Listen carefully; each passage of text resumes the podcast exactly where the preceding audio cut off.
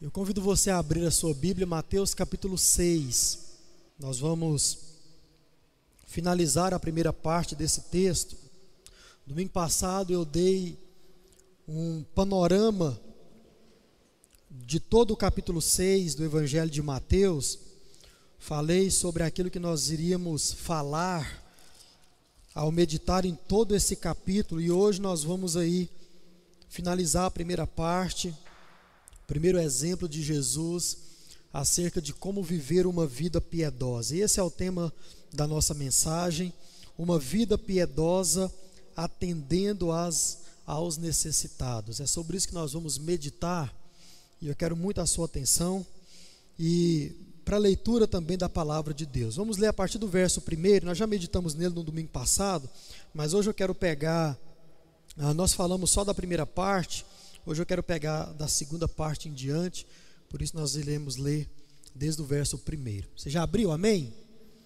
Diz assim: Evitem praticar suas obras de justiça diante dos outros para serem vistos por eles, porque sendo assim vocês já não terão nenhuma recompensa junto ao Pai de vocês que está no céu.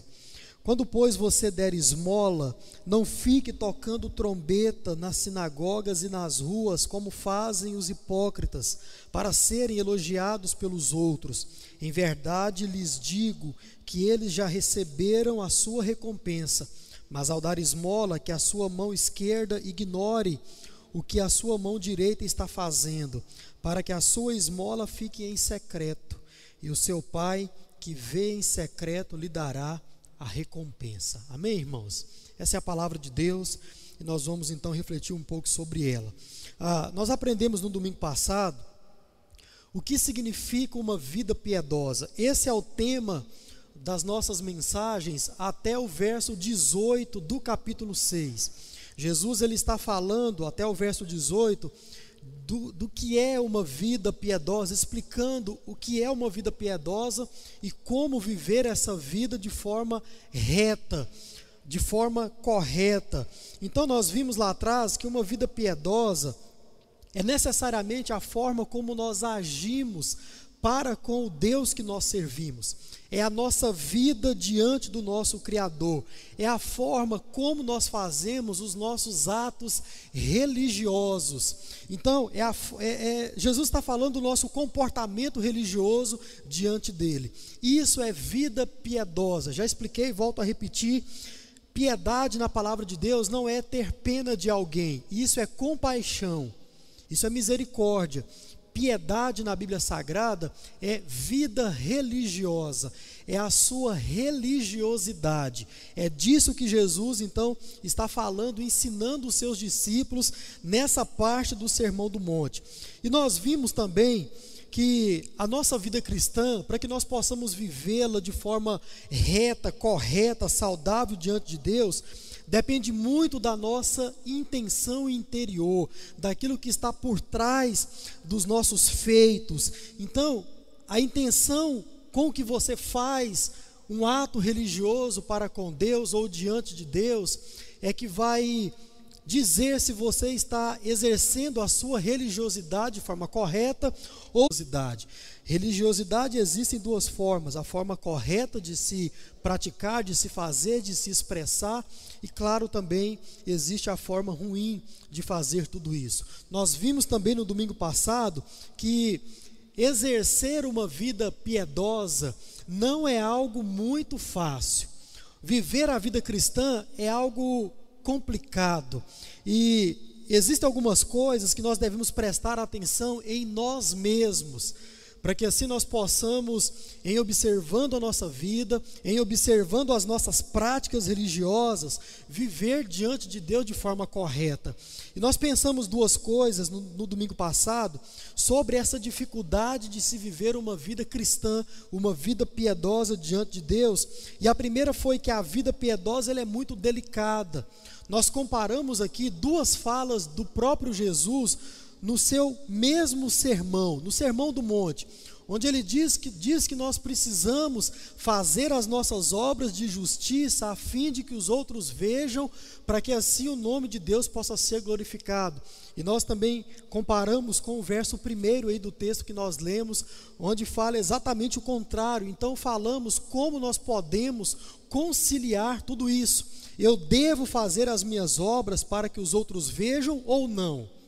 Então nós falamos acerca do equilíbrio olhar para a palavra de Deus, para os textos sagrados e viver a palavra de Deus, exige de mim e de você um equilíbrio, porque nós não podemos viver um e em detrimento do outro ou ignorar o outro. Nós devemos cumprir toda a lei de Deus, e isso é algo muito delicado, muito melindroso, é muito sutil. Aprendemos isso domingo passado. Também vimos que a vida piedosa ela exige escolha.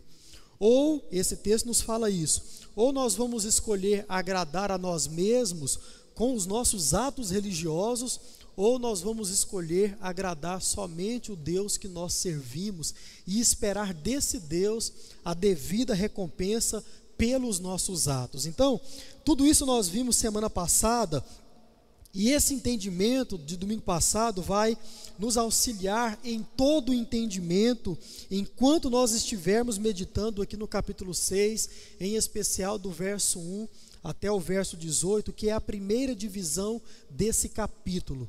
Do verso 19 até o último verso, ah, o que nós temos é Jesus falando do outro lado da vida do ser humano. O ser humano ele tem a sua vida religiosa e ele tem a sua vida cotidiana, a sua vida nesta terra. Jesus então no capítulo 6 vai dividir o seu sermão nesses dois pontos. Então, irmãos, isso nós aprendemos. Se você não ouviu, você pode voltar lá no canal do YouTube e você pode ouvir essa mensagem. Você recebeu ela já durante a semana passada aí também.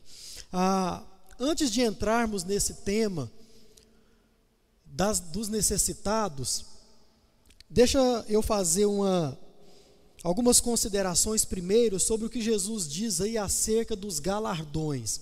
Em muitos lugares, em especial no Novo Testamento, nós temos Jesus, o próprio Paulo, falando acerca dessas recompensas que nós vamos ah, receber da parte de Deus depois que chegarmos no céu.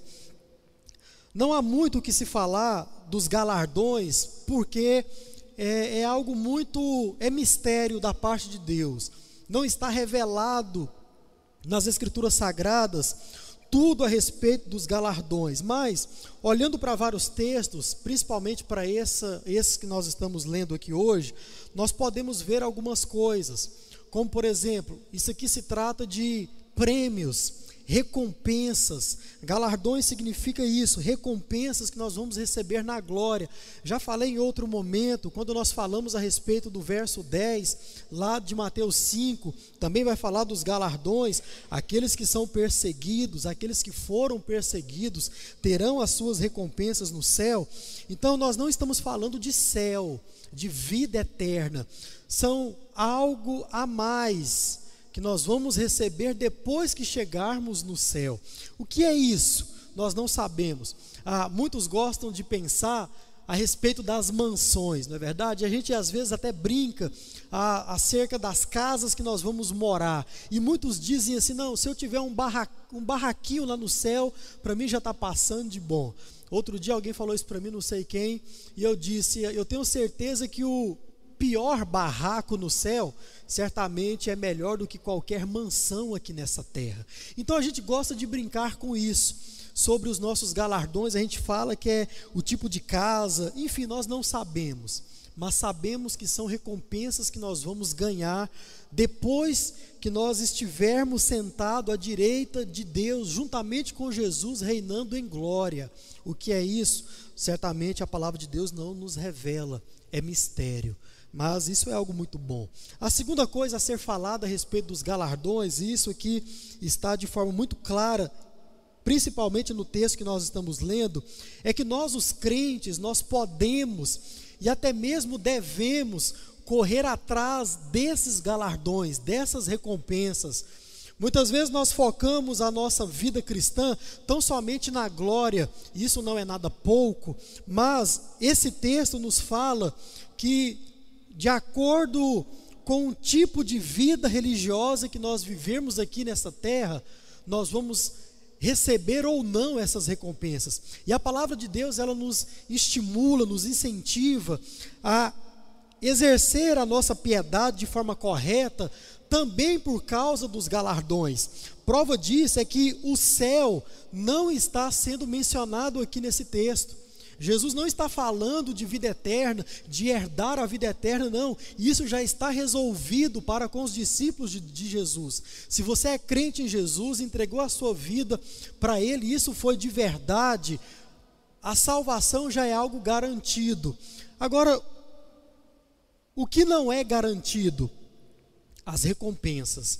E muitos textos na palavra de Deus nos mostram por que isso não é garantido. Por exemplo, Mateus capítulo 25, se você for ler acerca dos, dos, do grande juiz, do dia do grande juízo de Deus, você vai ver que todas as suas obras serão julgadas. E nós vamos receber a devida recompensa das nossas boas ações e também das nossas más ações. Então, são recompensas, mas a palavra de Deus ela, ela nos incentiva a correr atrás disso, a viver uma vida piedosa diante do Senhor, também com a finalidade de recebermos essas boas recompensas da parte de Deus quando chegarmos lá no céu. Isso também é algo maravilhoso. Outra coisa que nós podemos dizer sobre os galardões, esse texto mais ainda de forma clara expressa, é que ou nós vamos receber os galardões da parte de Deus, ou nós vamos receber os galardões da parte dos homens. Ou a nossa recompensa ela vem somente de Deus, ou a nossa recompensa ela virá somente dos homens. E isso é algo que a palavra de Deus bate o martelo. Nós lemos isso e principalmente essa parte sobre os galardões deve ficar na sua mente enquanto estivermos meditando sobre uma vida piedosa diante do nosso Deus.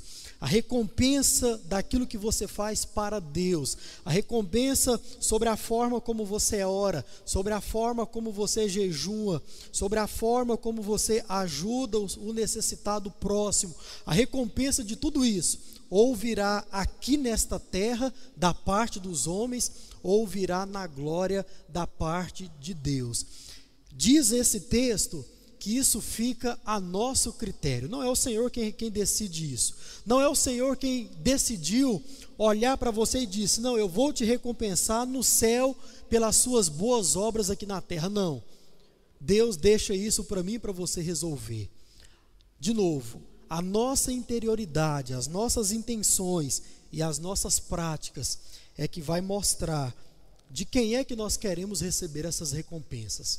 Isso deve ficar na sua mente quando nós vamos meditar, começando da parte que Jesus fala dos necessitados. Então, irmãos, outra coisa que nós devemos nos lembrar, agora sobre todo o nosso texto aqui, ah, principalmente do verso segundo até o verso 18, eu expliquei para você domingo passado que o verso primeiro, ele mostra toda a estrutura de todo o capítulo 6, e Jesus então começa a dividir a partir do verso 2 até o verso 18 e depois do verso 19 em diante.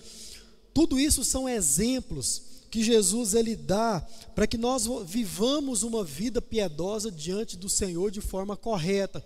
Então, a parte dos necessitados, a parte da oração, a parte do jejum, ah, isso são exemplos de como expressar a Deus a nossa religiosidade, e isso de forma honesta, verdadeira, sincera, de forma reta, como a palavra de Deus exige no capítulo 5 de Mateus inteiro que nós devemos viver em retidão diante do Senhor.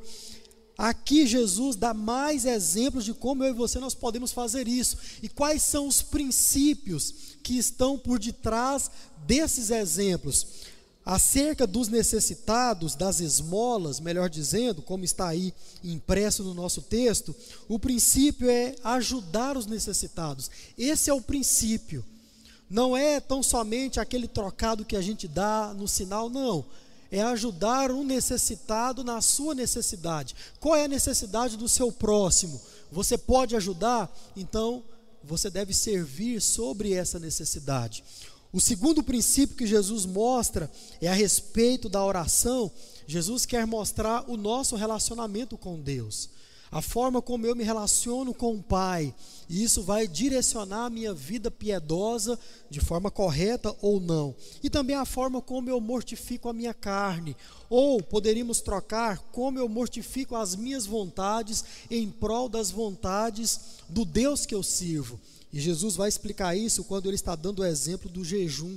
Vamos meditar sobre tudo isso, a começar hoje sobre as esmolas. Então, de acordo com Jesus, aqui no seu Sermão do Monte, isso é viver uma vida piedosa, é observar esses princípios e é também cumprir cada um desses princípios, e aqui você vai perceber que os princípios eles, eles vão se entrelaçando.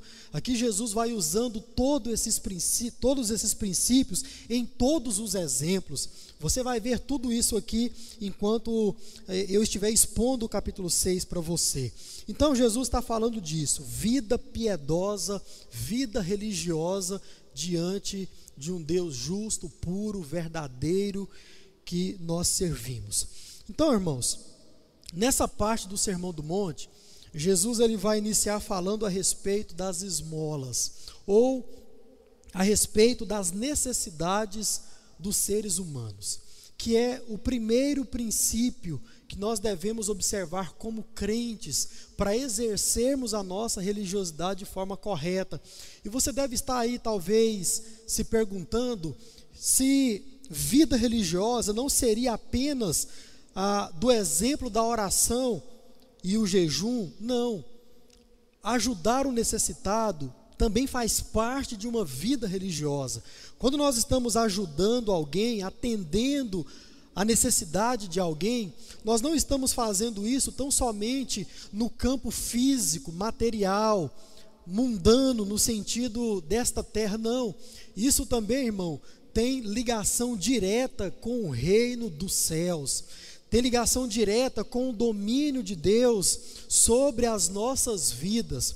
Ou seja, nós também expressamos a nossa religiosidade quando ajudamos uma pessoa, quando fazemos algo no campo prático, também ajudando com as nossas esmolas. E eu vou explicar tudo isso para você de forma bem bem simples, espero, para que nós possamos entender o que significa esmola na palavra de Deus e o que significa também ajudar o necessitado e fazendo assim viver uma vida religiosa saudável diante do nosso Deus. Então, quando nós olhamos para esse termo que está aí na sua Bíblia, esmola, que é o tema aí do nosso texto, não é? Ah, você percebe que muitas vezes nós resumimos o significado desse termo esmola. E por causa disso, irmãos, nós caímos num grande erro, que é de interpretar a palavra de Deus de forma errada, de forma equivocada. Isso porque nós resumimos o significado desse termo e nós então não compreendemos tudo aquilo que Jesus ele quer passar para mim para você como discípulos dele. Nós não compreendemos aquilo que Jesus quer nos ensinar a respeito desse princípio, porque esmola, como já disse, não significa aquele dinheiro ou aquele trocado que a gente dá para alguém que está pedindo nas ruas ou nos semáforos aí na nossa cidade, até mesmo em outros lugares. Mas nós, infelizmente, tratamos esmola tão somente a, a, com isso nós, ah não, esmola é dar dinheiro para alguém, esmola é dar uma pequena quantia de dinheiro para alguém. E por causa disso, então, muitas vezes nós negligenciamos o ensino de Jesus e também a nossa prática religiosa para com o nosso Deus. Lembre-se que ah, ajudar alguém dando esmola é também praticar a sua religiosidade. E nós vamos perceber isso aqui nessa noite. Por quê, irmãos? Porque o significado geral e natural, quando nós traduzimos esmola do seu termo grego para a nossa língua portuguesa, significa um ato de caridade, um ato de compaixão, de bondade, um ato de misericórdia para com alguém. E a ação, o ato, é um dos principais verbos aqui de todas essas frases aqui, um ato de caridade, um ato de bondade, um ato de compaixão. Isso significa esmola na palavra de Deus. Então é muito além, ou é muito maior do que a gente simplesmente dar um trocado para alguém. É atender de fato e de verdade uma necessidade. Faz bem, você deve fazer isso quando você puder e quiser e o seu coração estiver aberto, você deve ajudar alguém aí nos, nos sinaleiros, nas ruas, isso é muito importante. Mas, irmãos, esmola na palavra de Deus, você precisa entender que vai além disso. É você ajudar atender uma necessidade de um necessitado. Jesus ele quer nos mostrar que viver a vida cristã envolve também se compadecer do nosso próximo. Porque, irmãos, tem uma frase que eu gosto muito: não há vida religiosa, não há vida cristã sem vida comunitária. Isso não existe. Muitas vezes a gente peca como igreja, e quando eu digo igreja, não digo a nível de instituição, porque nós não precisamos transformar a nossa instituição religiosa em uma ONG de caridades, mas quando nós falamos igreja, nós estamos falando necessariamente do povo de Deus que está espalhado por esta cidade, o povo batista que aqui está, o povo de Deus que está em todos os lugares do mundo dizendo que professa fé em Jesus de Nazaré. Pois bem, esse mesmo Jesus diz através desse texto desses exemplos de vida religiosa que não há como a gente separar as duas coisas, e muitas vezes nós fazemos isso. Nós achamos que exercer a nossa religiosidade é tão somente em um campo que nós chamamos de espiritual e tiramos a vida comunitária desse campo espiritual e vivemos então a nossa religiosidade tão somente nesse campo zen, nesse campo de meditação, Nesse campo onde nós vimos aqui no templo e oramos e cantamos e adoramos ao Senhor, pois bem, isso também é vida religiosa, vamos aprender isso acerca da oração. Mas vida religiosa também é você saber que você precisa olhar para a necessidade do seu próximo e atender a necessidade desse próximo. Então, não há vida cristã sem vida comunitária. Não tem como se entregar a Deus sem também se entregar ao próximo. E como eu falei, isso, irmãos, é responsabilidade do povo de Deus, que entra nesse templo para adorar, mas também que precisa sair para servir, para ser útil, para abençoar a vida de alguém, colocando a mão sobre alguém, orando, falando a palavra de Deus, lendo a palavra de Deus mas também alimentando, mas também sanando a dor, ajudando nas necessidades físicas. E se você quer uma prova disso, não preciso ler nenhum texto para você, basta você se lembrar do ministério de Jesus aqui nessa terra. Jesus não passou a sua vida tão somente orando, ou tão somente lendo para aprender enquanto criança, e também ensinando a palavra de Deus nas sinagogas, debaixo das árvores, por onde ele passava. Jesus passou fazendo o que? Mais? Alimentando, curando, ouvindo, falando, ou seja, Jesus passou também a sua vida olhando para as necessidades daqueles que estavam ao seu redor. E está aí todos os quatro evangelhos para mostrar a vida de Jesus, que foi uma vida também totalmente comunitária. Me lembro quando Jesus ele passa então para o outro lado do, do mar. E ele então, ao chegar ali, as pessoas o reconhecem e pede para Jesus parar, porque iam chamar todos os doentes, todos os necessitados. E diz o texto, quando Jesus chega em Genezaré, todo mundo foi atendido por Jesus. Aqueles que tinham uma necessidade, eles foram atendidos por Jesus. Jesus alimentou multidão, Jesus fez milagre para alimentar aqueles que estavam com fome. Então, isso é vida religiosa. Porque se isso não fosse verdade, Jesus não poderia ou não precisaria fazer nada disso. Jesus poderia tão somente falar: oh, você precisa de oração, então eu vou orar por você. O seu milagre é no campo espiritual, então eu vou fazer um milagre para você. Não. Jesus fez tudo isso, mais vida comunitária, vida na vida das outras pessoas, olhando para as necessidades das outras pessoas. E eu e você, meu irmão, como igreja, nós precisamos entender isso, que expressar a nossa religiosidade diante de um Deus santo é também olhar para a necessidade do nosso próximo. Tendo resolvido isso, não é novidade para você, o foco de Jesus aqui, nesse texto, não é necessariamente nas necessidades do nosso próximo. Como já falei, isso deve estar na sua mente. Jesus aqui ele está pregando para a sua igreja, para os seus discípulos. E ele vai nos mostrar aqui que nesse parágrafo que nós estamos estudando aí, Jesus ele não foca na situação do outro. Jesus não foca na necessidade do outro. Isso Jesus faz em vários outros lugares na Bíblia Sagrada, como já mencionei aqui por alto para você. Mas irmãos, o foco de Jesus nesse parágrafo é eu e você. São os discípulos dele. São aqueles que precisam estar atento às necessidades dos outros. Então Jesus aqui, ele está falando da maneira como nós então fazemos as nossas boas ações, como nós fazemos os nossos atos de caridade. Jesus está falando como eu, como crente, como discípulo dele, atendo uma necessidade de alguém que está passando por uma dificuldade. Então, é isso que Jesus está focando aqui e é sobre isso que eu quero meditar com você.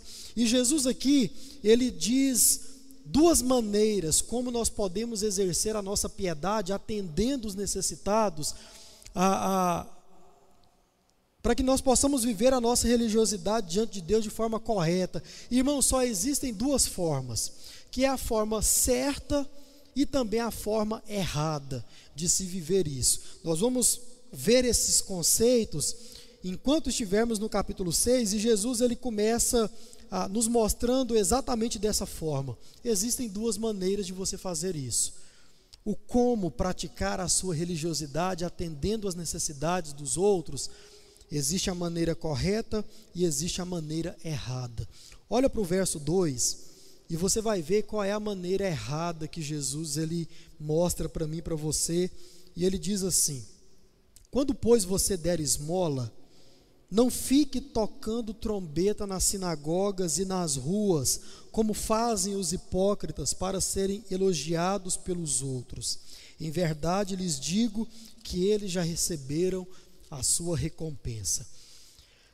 Aqui nesse verso, Jesus ele mostra a maneira que é completamente errada de atender alguém e, consequentemente, exercer a sua religiosidade diante de Deus. Jesus, aqui, irmãos, ele diz que nós não devemos criar alarmes para com os nossos atos de justiça, para com os nossos atos de bondade, de compaixão para com alguém. Alarme aqui é a palavra-chave. E aqui Jesus ele está a, quando Jesus menciona aqui os fariseus ou os religiosos, como ele diz aí, ah, eles não faziam isso. Não é que eles pegavam uma trombeta e tocavam antes de fazer alguma coisa. Jesus aqui está ah, imaginando uma situação. Eles faziam de outras formas. Nós vamos ver isso também quando estivermos lendo aí acerca das orações, acerca do jejum, mas o princípio é exatamente o mesmo. Eu falei para você que eles vão se entrelaçando, eles vão se completando. Ah, Jesus quer chamar a atenção minha e sua e mostrar que nós não devemos criar alarmes antecipadamente. É isso que Jesus está focando aqui. Essa é a mensagem que Jesus quer passar para mim e para você. Nós não podemos criar alarmes em volta dos nossos atos de justiça. Nesse exemplo de Jesus, do que seja uma vida piedosa, ele usa esse exemplo, esse exemplo aí das trombetas exatamente para mostrar isso.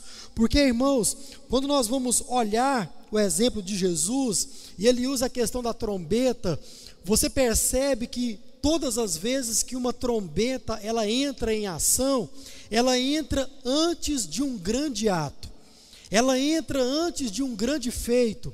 A Bíblia Sagrada também está repleta de exemplos, por exemplo, na caída ou na derrubada do, do, do muro de Jericó, o que é que aconteceu antes? Se tocaram as trombetas. Se você vai para Apocalipse, você tem sete trombetas sendo tocadas, e essas trombetas são tocadas antes de um grande ato, ou antes de grandes sete atos. Então não se toca uma trombeta por nada. Quando morava em Goiânia, trabalhava na loja de música, eu toquei em alguns casamentos. E na maioria desses casamentos, certamente talvez você já participou de algum assim, algumas noivas gostam de, de trombetas, né? não seria o nome correto, mas lá é um trompete. Mas elas gostam que se tocam a trombeta antes de entrar. E eu participei um dia, me lembro, chama Espaço Magnífico, um espaço que tem lá no setor oeste, e um lugar muito bonito, muito bonito. O lugar tem três entradas só para noiva. Ou seja, a noiva que casar lá pode escolher três formas diferentes de entrar. Claro que ela vai escolher só uma.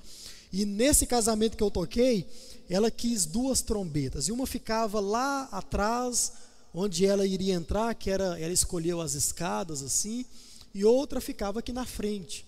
Então, quando aqueles homens se levantavam para tocar, logo em seguida iria acontecer algo magnífico, algo grandioso, algo que todos deveriam olhar, voltar as suas atenções, que era o que? A entrada da noiva. Então, em vários momentos eu participei disso, tocando em casamentos. Não se toca uma trombeta à toa. É esse o exemplo que Jesus ele está dando para mim e para você, falando a respeito das esmolas, da forma como nós devemos ajudar os necessitados à nossa volta. Jesus diz que a forma errada de fazer isso é quando nós criamos ou chamamos a atenção para os nossos atos. Isso nós não devemos fazer. Então, a, esse versículo trata disso. Jesus foca em nós mesmos, dizendo que nós não podemos chamar a atenção dos outros para os nossos atos. Não é assim que se vive uma vida religiosa diante de Deus, ao ajudar o necessitado, ao ajudar alguém que está precisando. E quando nós olhamos hoje para a nossa vida cotidiana, é como se alguém dissesse o seguinte para você assim, olha, não fala para ninguém não, mas eu vou ali ajudar aquela pessoa. Olha, não espalha não, mas eu vou ali fazer essa boa ação. E mais, é como se alguém dissesse: Olha, eu não gosto de falar quantas pessoas eu estou ajudando, eu ajudei, mas se eu não falar, como que Deus vai ser glorificado? Mas se as pessoas não souberem dos meus atos, como a glória de Deus vai ser aumentada? Irmãos, como nós, como eu falei para você, os princípios do domingo passado devem estar na nossa mente, porque viver a vida religiosa diante de Deus é muito sutil. A diferença entre você viver isso de forma saudável e viver isso de forma totalmente equivocada, achando que está vivendo de forma saudável, é muito grande. Por isso nós devemos prestar atenção nos exemplos que Jesus dá. Olha, nós não podemos tocar trombetas antes de fazermos os nossos atos religiosos. Não podemos fazer isso. Nós não precisamos criar nenhum tipo de alarme antes de fazermos alguma coisa. Você vai fazer alguma coisa em prol de alguém? Só faça. Vá lá e faça. Ninguém precisa saber, por você pelo menos. Não é assim que Deus exige uma vida religiosa. Mas irmãos, ao contrário, as pessoas elas vão saber, elas vão saber. As notícias voam. As coisas boas, elas são espalhadas, assim como também as coisas ruins são espalhadas. Então, nós não precisamos criar alarmes em volta daquilo que nós vamos fazer. Porque como falei domingo passado, quando o assunto é glória, quando o assunto é exaltação, eu e você, nós não estamos incluídos nisso. As nossas obras estão, porque é através do conhecimento delas que o nosso Deus vai ser glorificado. Agora, de novo, a forma como nós exercemos tudo isso, as nossas intenções ao falar para alguém, ao dizer sobre aquilo que nós vamos fazer, é o que vai fazer com que eu e você nós recebamos a nossa recompensa da parte de Deus ou da parte dos homens. Então nós devemos prestar muita atenção nisso, porque toda e qualquer forma, irmão, de ajudar alguém, que trazer a glória para nós, ela é condenada por Jesus de Nazaré. Toda e qualquer forma de ajudar alguém que vai trazer glória para você, isso é algo totalmente condenado por Jesus. E nós não vamos receber a nossa recompensa. Como nós já meditamos aqui, a, se nós estivermos buscando a glória somente aqui nessa terra por esses atos, então o nosso galardão nós já recebemos. E é só isso que nós vamos ter. Só isso que nós vamos ter. Porque se estamos querendo agradar a nós mesmos e não estamos querendo agradar a Deus somente com as nossas ações, Jesus já disse que nós já ganhamos as nossas recompensas. Já ganhamos. Então nós não podemos e nem precisamos esperar nada mais da parte de Deus por isso. Ouça isso com atenção, meu irmão. Se você faz algo por alguém necessitado, esperando algum tipo de glória, certamente você vai receber. E nós recebemos sim. Não há como negar isso. Se você faz uma boa ação e alguém fica sabendo por você ou por outra pessoa, você vai receber glórias por isso, você vai receber os parabéns, você vai ser elogiado por isso. Isso não está errado dependendo da sua intenção. Mark Lloyd Jones, ele vai falar muito sobre o pregador, e ele vai falar porque ele era um pregador, e ele vai falar muito a respeito daquele tapinha nas costas, Lucas, que nós recebemos depois que pregamos. Muita gente chega para a gente, ô oh, pastor, que sermão bonito, que sermão bonito de se ouvir.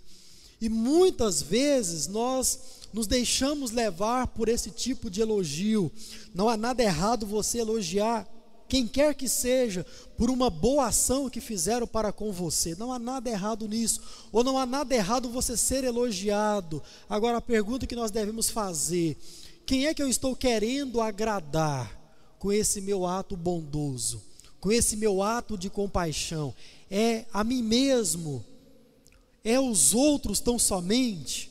A reputação que está em jogo é a minha ou é a do Deus que eu sirvo? Em quem eu estou pensando? Em dar glórias a Deus ou dar glória para mim mesmo? Irmãos, isso precisa estar no nosso pensamento. Então, certamente você vai receber glórias, recompensas terrenas por fazer um ato bondoso. Agora, se a intenção do seu coração for receber aqui, você deve saber que Deus não tem mais o compromisso de recompensar você por causa desse ato. Não tem mais. Então, como falei, nós devemos buscar as recompensas da parte de Deus e devemos fazer as nossas boas ações pensando também nisso, mas que recebamos da parte de Deus. Deixem os homens te gloriar pelos seus bons atos, deixem, deixem te elogiar pelas suas boas ações, deixem, mas que a intenção do seu coração ao fazer algo bom seja receber recompensa tão somente da parte de Deus. E a palavra dele diz que nós vamos receber isso quando estivermos na glória, à direita do Pai, sentado, reinando em glória juntamente com Jesus Cristo. Então, que nós possamos entender isso. Quando exercemos nossa compaixão para com alguém necessitado e chamamos a atenção antecipadamente para os nossos atos, para nós mesmos, nós estamos exercendo a nossa piedade de forma errada, de forma errada. Mas também Jesus ele nos ensina a forma correta de exercermos a nossa piedade. Leia comigo aí a partir do verso 3 e o verso 4, que Jesus vai dizer assim: Mas ao dar esmola, que a sua mão esquerda ignore o que a sua mão direita está fazendo, para que a sua esmola fique em secreto e o seu pai que vê em secreto lhe dará a recompensa.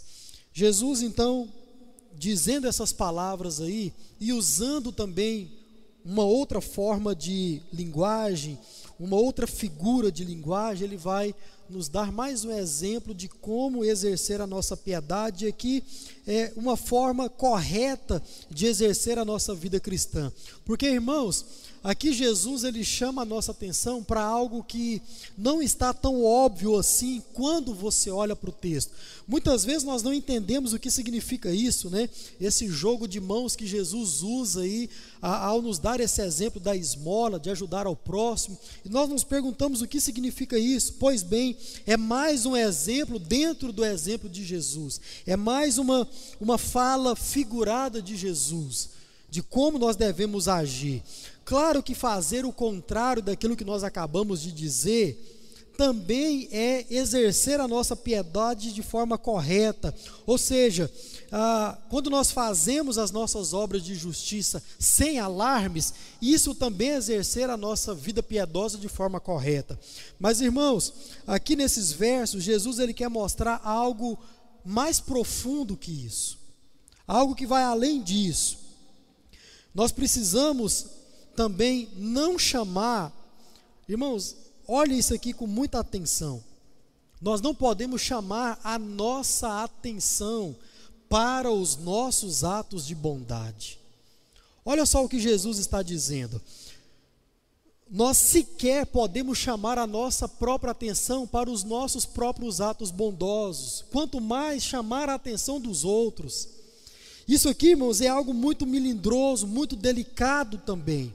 Porque muitas vezes nós nos pegamos exatamente fazendo o contrário do que Jesus está dizendo aqui. Nós olhamos para aquilo que as nossas mãos estão fazendo. Nós então fazemos esse jogo de mãos aqui, mas da forma errada. A nossa mão direita ou esquerda dá alguma coisa e a gente vê. E a gente se lembra disso, e isso fica na nossa memória, isso nos chama a nossa atenção. Nós fazemos atos com a nossa outra mão. E também a gente se lembra disso. Jesus, ele diz que a maneira correta de exercer a piedade diante de Deus, agindo para com os necessitados, é sequer chamando a sua atenção para os seus atos, quanto mais a atenção dos outros. Ou seja, irmãos, Jesus ele quer nos ensinar que ao ajudar alguém nas suas necessidades, nós devemos esquecer de tudo isso. É isso que Jesus está dizendo. Nós não devemos nos lembrar dos nossos atos bondosos para com os outros.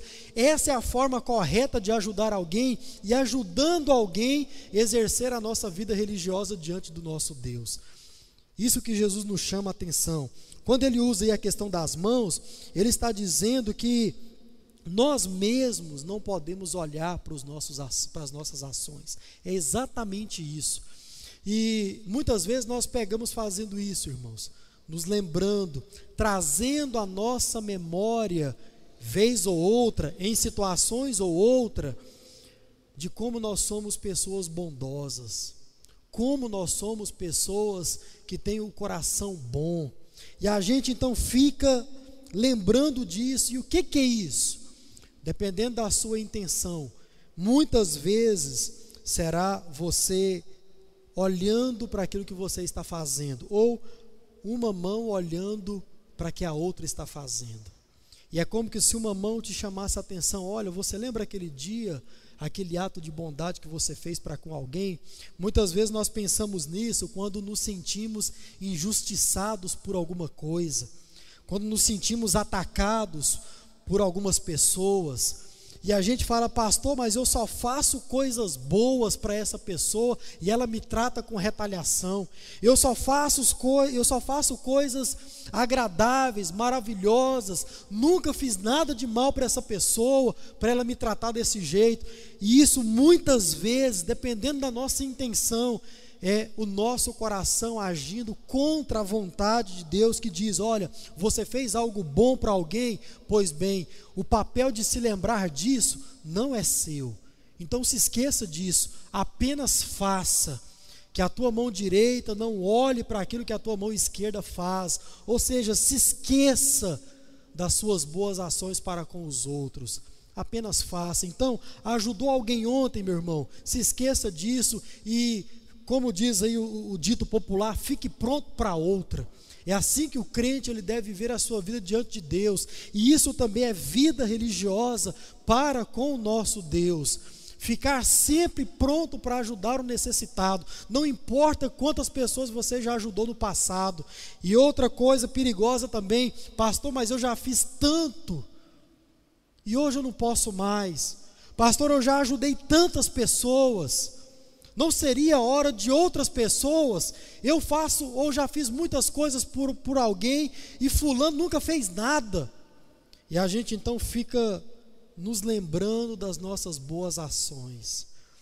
A maneira correta de viver diante de Deus é, além de não chamar a atenção dos outros antecipadamente, tocando trombetas, é também não chamar a sua própria atenção para os seus próprios atos bondosos. Irmãos, isso aqui é algo muito complicado de se viver, muito difícil. Mas é possível, porque a palavra de Deus, ela exige isso de mim e de você. E qual é o princípio básico por trás de tudo isso aqui? Principalmente desse segundo ponto. Nós não devemos chamar a nossa própria atenção para que o nosso ego, o nosso orgulho não seja inflamado. E nós possamos dizer em algum momento que nós recebemos as coisas boas que recebemos porque nós somos pessoas boas, ou que nós temos algum direito na eternidade de receber alguma recompensa da parte de Deus, porque nós fizemos algo bom aqui nessa terra. Você percebe a delicadeza de se viver a vida cristã? A sutileza, o equilíbrio que nós precisamos ter ao praticar as nossas obras de justiça, como diz o verso primeiro. Então, irmãos, isso é viver a vida cristã. É também afogar o nosso ego, o nosso orgulho. Muitas vezes a sua vontade vai ser de lembrar a você que você é uma pessoa boa. E você deve lutar contra isso, porque isso pode ser ah, uma forma errada de se viver diante de Deus. E que nós possamos então entender isso não chamar a atenção de nós mesmos para os nossos próprios atos de bondade, para que não possamos nos vangloriar por causa desses atos. E agora, sabe qual é a parte boa de viver dessa forma aqui? De olhar para tudo isso e praticar isso. Abra sua Bíblia em Mateus 25, passe aí umas folhas a mais. E eu quero ler com você esse texto que eu citei aqui.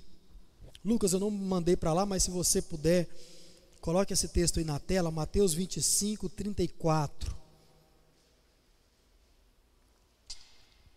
E você vai ver que o papel de lembrar das suas próprias obras não é seu. O papel de fazer registros daquilo que você faz em prol de alguém não é seu. Mateus 25, 34 diz: Então o rei dirá aos que estiverem à sua direita: e olha o que Jesus vai dizer para mim e para você quando estivermos ao lado dele. Venham benditos de meu Pai, venham herdar o reino que está preparado para vocês desde a fundação do mundo. Por quê? Porque tive fome e vocês me deram de comer, tive sede vocês me deram de beber. Eu fui forasteiro, fui errante, Fui alguém de fora, como que trazido de fora, e vocês me hospedaram, vocês me acolheram, vocês me receberam. Eu estava nu e vocês me vestiram, enfermo e me visitaram, preso e foram me ver. Então os justos perguntarão: perceba, perceba como nós devemos estar diante de Deus, com amnésia a respeito dos nossos atos. Então os justos perguntarão: Quando foi que vimos o Senhor com fome e lhe demos de comer? Ou com sede e lhe demos de beber? E quando foi que vimos o Senhor como forasteiro e hospedamos? Ou nu e o vestimos? Quando foi que vimos o Senhor enfermo ou preso e fomos visitá-lo? Aí olha só o que Jesus diz.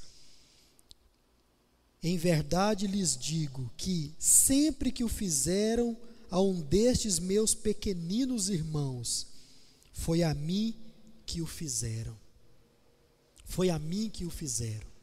Então, aqui, o próprio Jesus ele diz como deve ser a nossa vivência. Nós não precisamos e não devemos nos lembrar dos nossos próprios atos de bondade, não é papel nosso. Registrar isso não é papel nosso, é papel de quem? Do próprio Senhor Jesus. Do próprio Senhor Jesus. E como falei, irmãos, o lado bom disso é que enquanto nós vamos praticando as nossas obras de justiça, vivendo a nossa religiosidade diante de Deus, ajudando os necessitados, tem um Deus anotando tudo isso. E tudo isso será exposto quando Jesus abrir os livros das obras. E nós seremos recompensados por causa dos nossos atos. Se você continuar lendo, a partir do verso 41 de Mateus 25, você vai ver também a, a respeito dos, dos maus atos.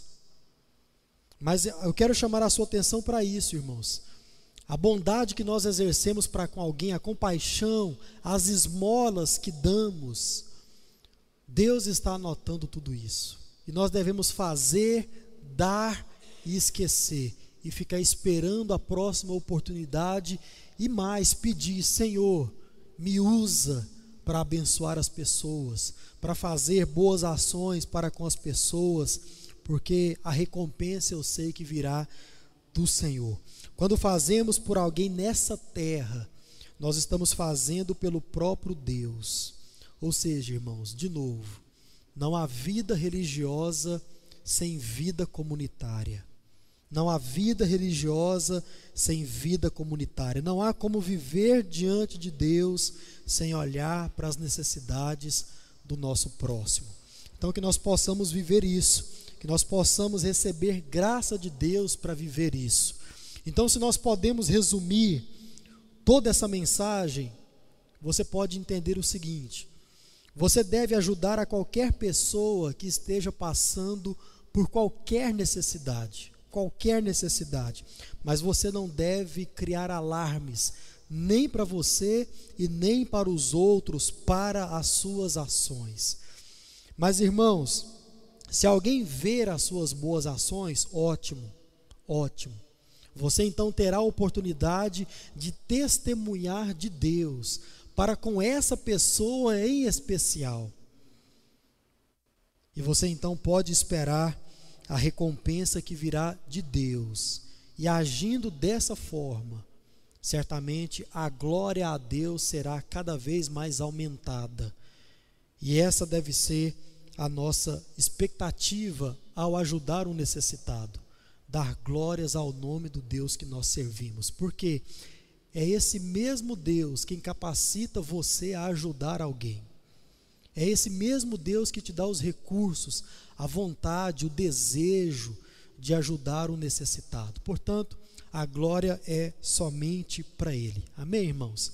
A minha oração é para que nós, como primeira igreja batista em Itaberaí, possamos viver isso e exaltar o Deus que nós servimos. Fique de pé, vamos orar, vamos agradecer a Deus pela Sua palavra nessa noite.